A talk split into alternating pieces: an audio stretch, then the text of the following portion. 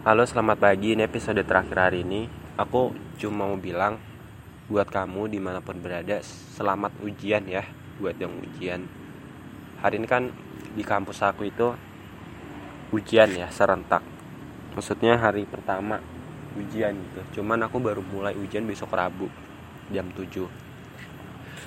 Buat kamu, semangat ngerjain ujiannya. Semoga setiap soalnya bisa kamu kerjakan dengan baik, apapun itu.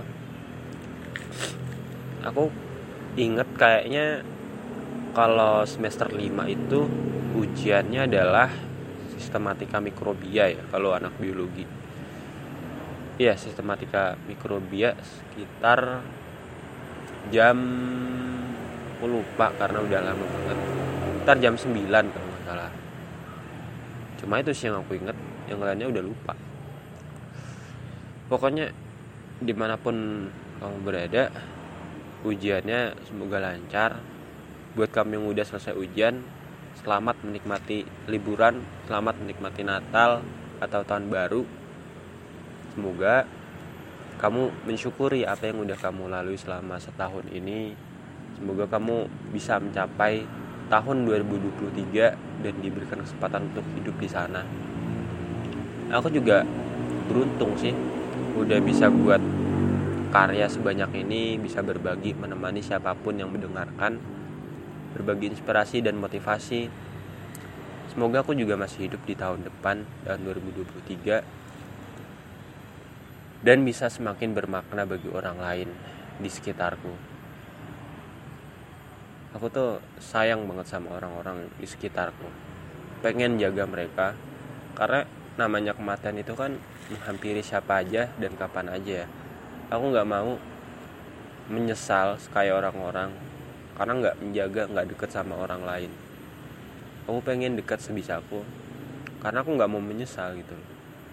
Kayak kalau aku udah punya orang yang aku suka, aku tuh bakal jaga terus dia. Serapuh apapun aku pengen jaga dia, karena aku gak mau menyesal gitu loh. Aku pengen melakukan hal-hal yang aku suka biar aku gak menyesal nantinya. Kalaupun gagal ya udah, itu jadi kenangan, jadi cerita. Oh, aku pernah susah nih, aku pernah gagal. Dan bisa jadi pelajaran untuk orang-orang berikutnya. Yang penting buat kita yang lagi stres, lagi sedih, nikmatin aja rasa-rasa itu. Tapi jangan lupa pelajari apa sih yang buat kita stres, lalu kita bangkit dari keterpurukan itu. Karena hidup itu gak menunggu kita untuk bangkit. Kita harus maju gitu. Jangan kalah sama waktu, jangan kalah sama orang lain, jangan kalah sama diri sendiri kita. Kita ini manusia yang dibekali seperangkat alat, skill, kemampuan, kecakapan, kekuatan yang harusnya bisa kita gunakan untuk hal-hal kebaikan. Tapi kita malah takluk sama kesedihan, ketakutan, keraguan.